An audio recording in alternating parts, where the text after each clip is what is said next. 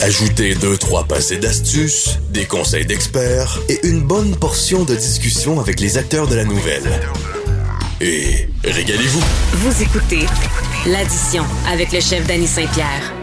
Vous avez tous entendu parler du conflit euh, des employés d'Excel d'Or dans le monde du poulet, la pression qui commence à être sur la chaîne d'approvisionnement, les règles entre les provinces où le poulet ne peut pas se promener et s'envoler librement d'une province à, à une autre pour apaiser euh, les esprits de volaille. On sait tous que le poulet est très, très, très populaire. On voit depuis le début de la pandémie la flambée des restaurants, que ce soit des rôtisseries portugaises, le bon vieux poulet barbecue comme on le connaît, le poulet frit. Hey, le retour du poulet frit, c'est la folie du poulet. Poc, poc, poc, poc, poc, poc. Puis là, on a une grève. La peur est pognée.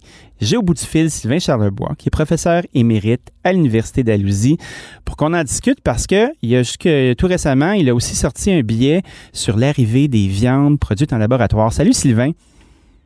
Salut Danny. Viande en laboratoire, tu sais, euh, si on veut du poulet, là, on devrait peut-être le fabriquer en labo. Ben, c'est ce qu'on se demande avec ce qui se passe à Saint-Anselme puis à Vallée-Jonction. Euh, de plus en plus, on se pose des questions sur euh, le fonctionnement de, la filière euh, euh, bon, animalière. Bon, il y a de la production, il y a une séquence, et dès qu'il y a quelque chose qui fonctionne pas, ben on est dans le trouble. il y a eu des problèmes au niveau du virus, il y a eu des centres d'abattage qui ont dû fermer. les gens sont de plus en plus préoccupés par l'environnement.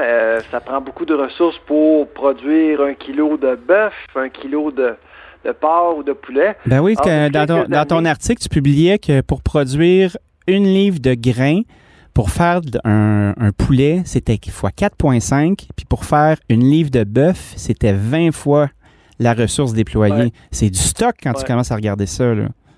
Ça s'accumule, puis euh, chaque euh, Canadien en moyenne, euh, en fait, consomme environ 84 kilos de bœuf par année.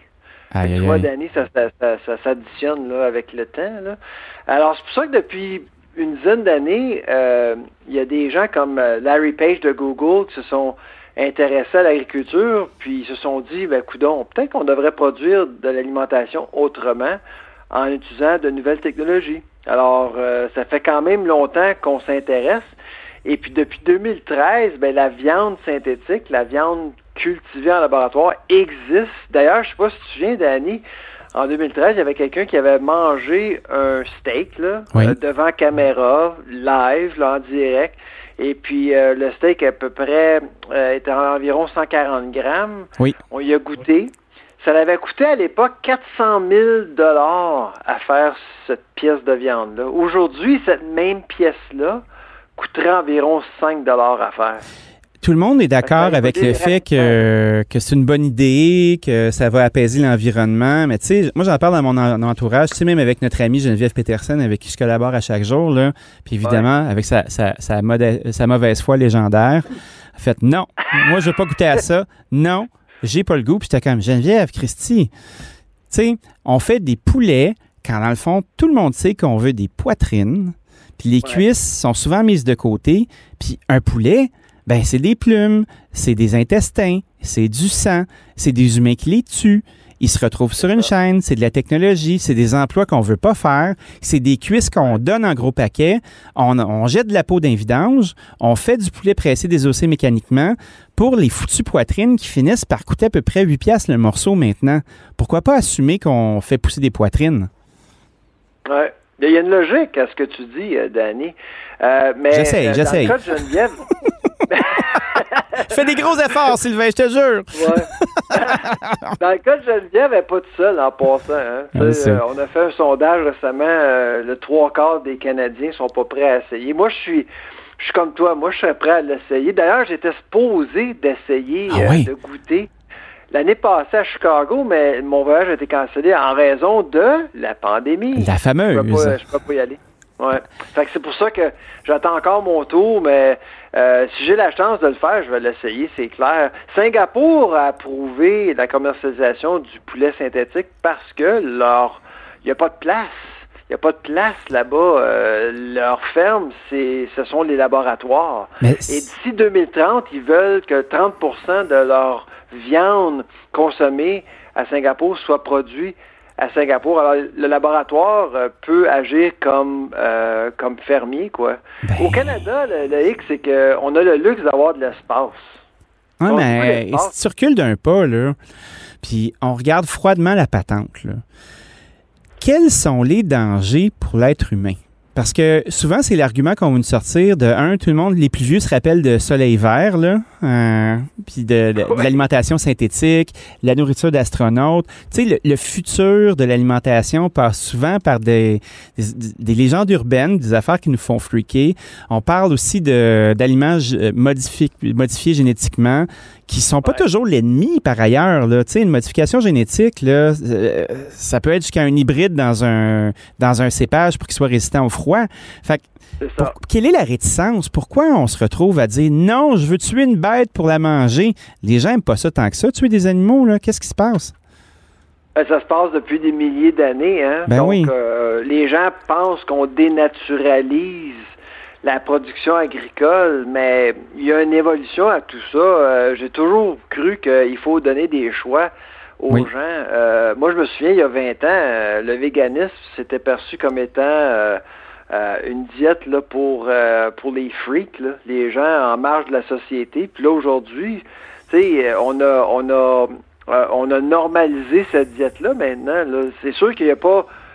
il y a environ quoi 500 600 000 véganes au Canada mais c'est des gens qui ont une influence et puis les gens s'intéressent à la diète sans devenir vegan. Ben, l'alimentation à base de plantes a été encensée par plusieurs experts de la santé coronarienne, dont le docteur Martin Junot, qui est cardiologue, puis qui allègue qu'une diète à, base de plantes qui est très, très stricte pourrait faire régresser certains symptômes ou certaines conditions pour améliorer la vie d'un patient. Tu sais, euh, moi, je suis pas contre la vertu, mais est-ce qu'un entre-deux comme la, la nourriture poussée en laboratoire pourrait être quelque chose d'acceptable?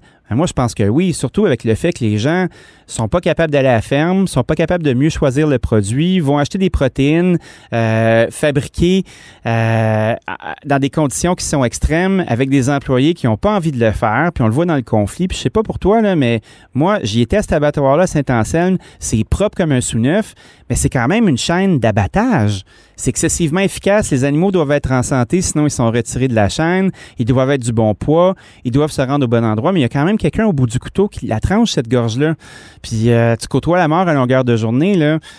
Ça doit pas être Jojo à faire ça tous les jours. Pourquoi on, nous, comme consommateurs, on n'est pas capable d'arrêter d'être un peu hypocrite puis de se dire, hey, si on veut manger de la viande, là, ça se peut que ça passe par là. Pourquoi ça boque, tu penses? Il faut penser, faut penser à ces affaires-là. Moi, je pense que Saint-Anselme, c'est un désastre total. Oui. je pense que ça va faire réfléchir bien du monde. En plus du fait que, tu sais, il y a quelque chose que, tu sais, Danny, qu'on dit pas beaucoup dans les médias ces temps-ci. Chaque producteur de, de poulet au Québec, en fait, leur valeur nette est environ de 10 millions de dollars. et il y a, y a, et oui, le gouvernement fédéral, euh, en fait, octroie à chacun de ces producteurs-là qui sont membres d'Excel d'Or, c'est une coopérative, il y a environ 400 producteurs, de, ils, eux, ils reçoivent 122 000 par année par les payeurs de taxes comme moi puis toi. Là. Oui. Eux reçoivent 122 000 en moyenne par année pour les dix prochaines années en compensation des accords commerciaux signés ratifiés récemment. Pour laisser rentrer du poulet euh, d'ailleurs, comme le Brésil ou les États-Unis, euh, dans le marché? Exact. Exact. Donc, il y a les poulets qui sont euthanasiés là, appartiennent en partie aux contribuables aussi. Là. On le dit pas, là, mais c'est un désastre total ce qui se passe à Saint-Anselme. Ben, t'as peu là. Juste pour être bien, bien clair, parce que j'avais lu là-dessus, mais je pense que j'ai fait de, l'aveuglement volontaire. Puis je pense que mon, mon, petit cœur d'enfant n'a pas voulu euh, capable d'analyser ça. Là on a des poulets qui sont ralentis par un conflit de travail. Donc, ces poulets-là continuent à devoir être nourris, euh, à devoir rester dans certains barèmes. Ils sont abattus, et ça, c'est un calcul qui est scientifique. Donc, si tu continues à nourrir des poulets, ils deviennent des chapons, donc ils grossissent, perdent la valeur, consomment de la moulée, consomment de l'eau, consomment de l'électricité, puis on préfère les tuer puis les mettre dans un container que de les envoyer ailleurs. C'est ça? Exact. Ces poulets-là qu'on contribue à payer. C'est pour ça que sur la gestion de l'offre, j'argumente souvent euh, sur la place publique que euh, ce sont ce sont des biens publics finalement, le lait, la volaille, les œufs. Donc il y a une certaine responsabilisation qui doit être assumée par la filière. Mais souvent on n'en parle pas de ça parce qu'on veut pas en parler. Mais c'est pour ça que ce qui se passe à Saint-Anselme là, ça, nous appartient tous, là. C'est notre problème. C'est pas juste le problème d'Excel d'or ou des producteurs de, poulet.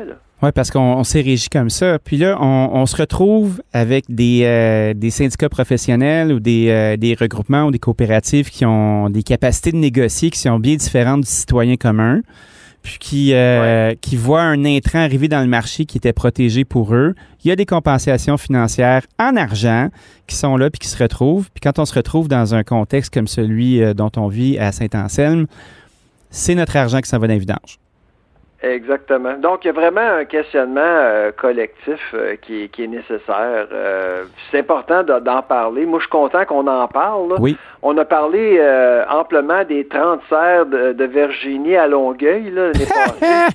Comme ça se peut pas. Où sont ces écologistes-là? Je veux dire, est-ce quelqu'un qui va en parler? oui, mais tu, remarqueras, puis ça fait assez longtemps que tu es dans les médias comme moi, là, qu'une nouvelle, ça dure 24 heures. La pire ah, atrocité du monde, là, ça les fait rager derrière leur, clavier de sédentaire. Euh, puis ils se mettent tous ensemble pour faire des likes. Mais quand c'est le temps de sortir dehors avec une faux puis de dire que c'est assez, c'est drôle, hein, mais il y a pas mal moins de gens au rendez-vous. Puis, c'est bien le fun de mettre euh, sur ton avatar de Facebook euh, la, tragédie du moment pour ta solidarité, là, mais c'est quand même bien qu'un coup de clic, tu sais. Quand c'est le temps de mettre ta main dans ta poche, quand c'est le temps de regarder le travail de l'autre, euh, quand c'est le temps de faire ta part, ben c'est une autre affaire. Puis ça, c'est la vie dans laquelle on est, puis c'est malheureux.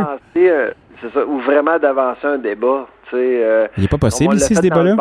printemps où euh, c'est important d'en parler parce que la filière agroalimentaire, ça nous appartient tous. Mais, pourquoi on n'est pas capable de retrouver un courant, un, courant qui remet ça en question dans les médias? Est-ce que tu penses que c'est les médias qui s'intéressent moins à, ce fait-là? Est-ce qu'il y a du red tape autour de certains sujets pour pas recevoir des injonctions? Euh, qu'est-ce qui fait que c'est aussi tabou?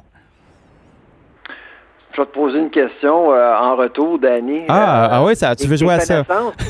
les connaissances scientifiques se retrouvent où, normalement? À l'université. Oui. Où est Laval? Où est McGill ces temps-ci? Qui parle de ce qui se passe à Saint-Anselme? Il n'y a personne. C'est parce que c'est des chaires de recherche qui sont financées par les, les filières? Exact. Fait que ça veut dire que si tu commences à être coquille puis de dire hey, hey, hey, ça marche pas, ça, tu perds, ton, tu perds tes sous? Moi, j'en parle à toi, parce que je suis libre. Je suis pas financé par personne. Donc, à part le fédéral puis le provincial ici, c'est tout. Donc, il n'y a pas de compromis. Là. Mais c'est ça le problème. Donc, pour ce qui est d'informer le public des enjeux, tout ça, euh, le rôle, le, monde académique a un rôle à jouer, mais au Québec, là, c'est incroyablement, je ne vais pas dire le, le, mot qui commence par C, là, non. mais c'est, il y a vraiment beaucoup de malhonnêteté intellectuelle. Il y a un manque de liberté intellectuelle au Québec, malheureusement, dans le domaine agroalimentaire. Ah, c'est énorme. C'est énorme. Donc, cette voie-là que tu portes de, tes maritimes euh, temporaires, ben tu la portes parce que au moins tu n'es pas muselé, tu es capable de faire avancer la recherche. fait que tu es un peu comme le, Robin des Bois du, euh, du panier d'épicerie. Je me vois pas. Moi, je me vois comme quelqu'un qui essaie de faire sa job. En tout cas, tu as fait super bien. Sylvain, merci encore d'avoir pris un moment pour nous expliquer ça. Moi, je pense que je vais aller boire un petit verre d'eau pour me calmer deux minutes. Puis, euh, ben, on va gérer ça, cette histoire-là de, de liberté ou pas. Merci beaucoup, Sylvain Charlebois. Parfait. Bye bye, Danny. Professeur émérite à l'Université d'Alousie, homme libre de penser, peut faire ses recherches avec ses sous, avec les sous euh, normaux. Aïe, aïe, aïe. Méchant pavé dans la mare.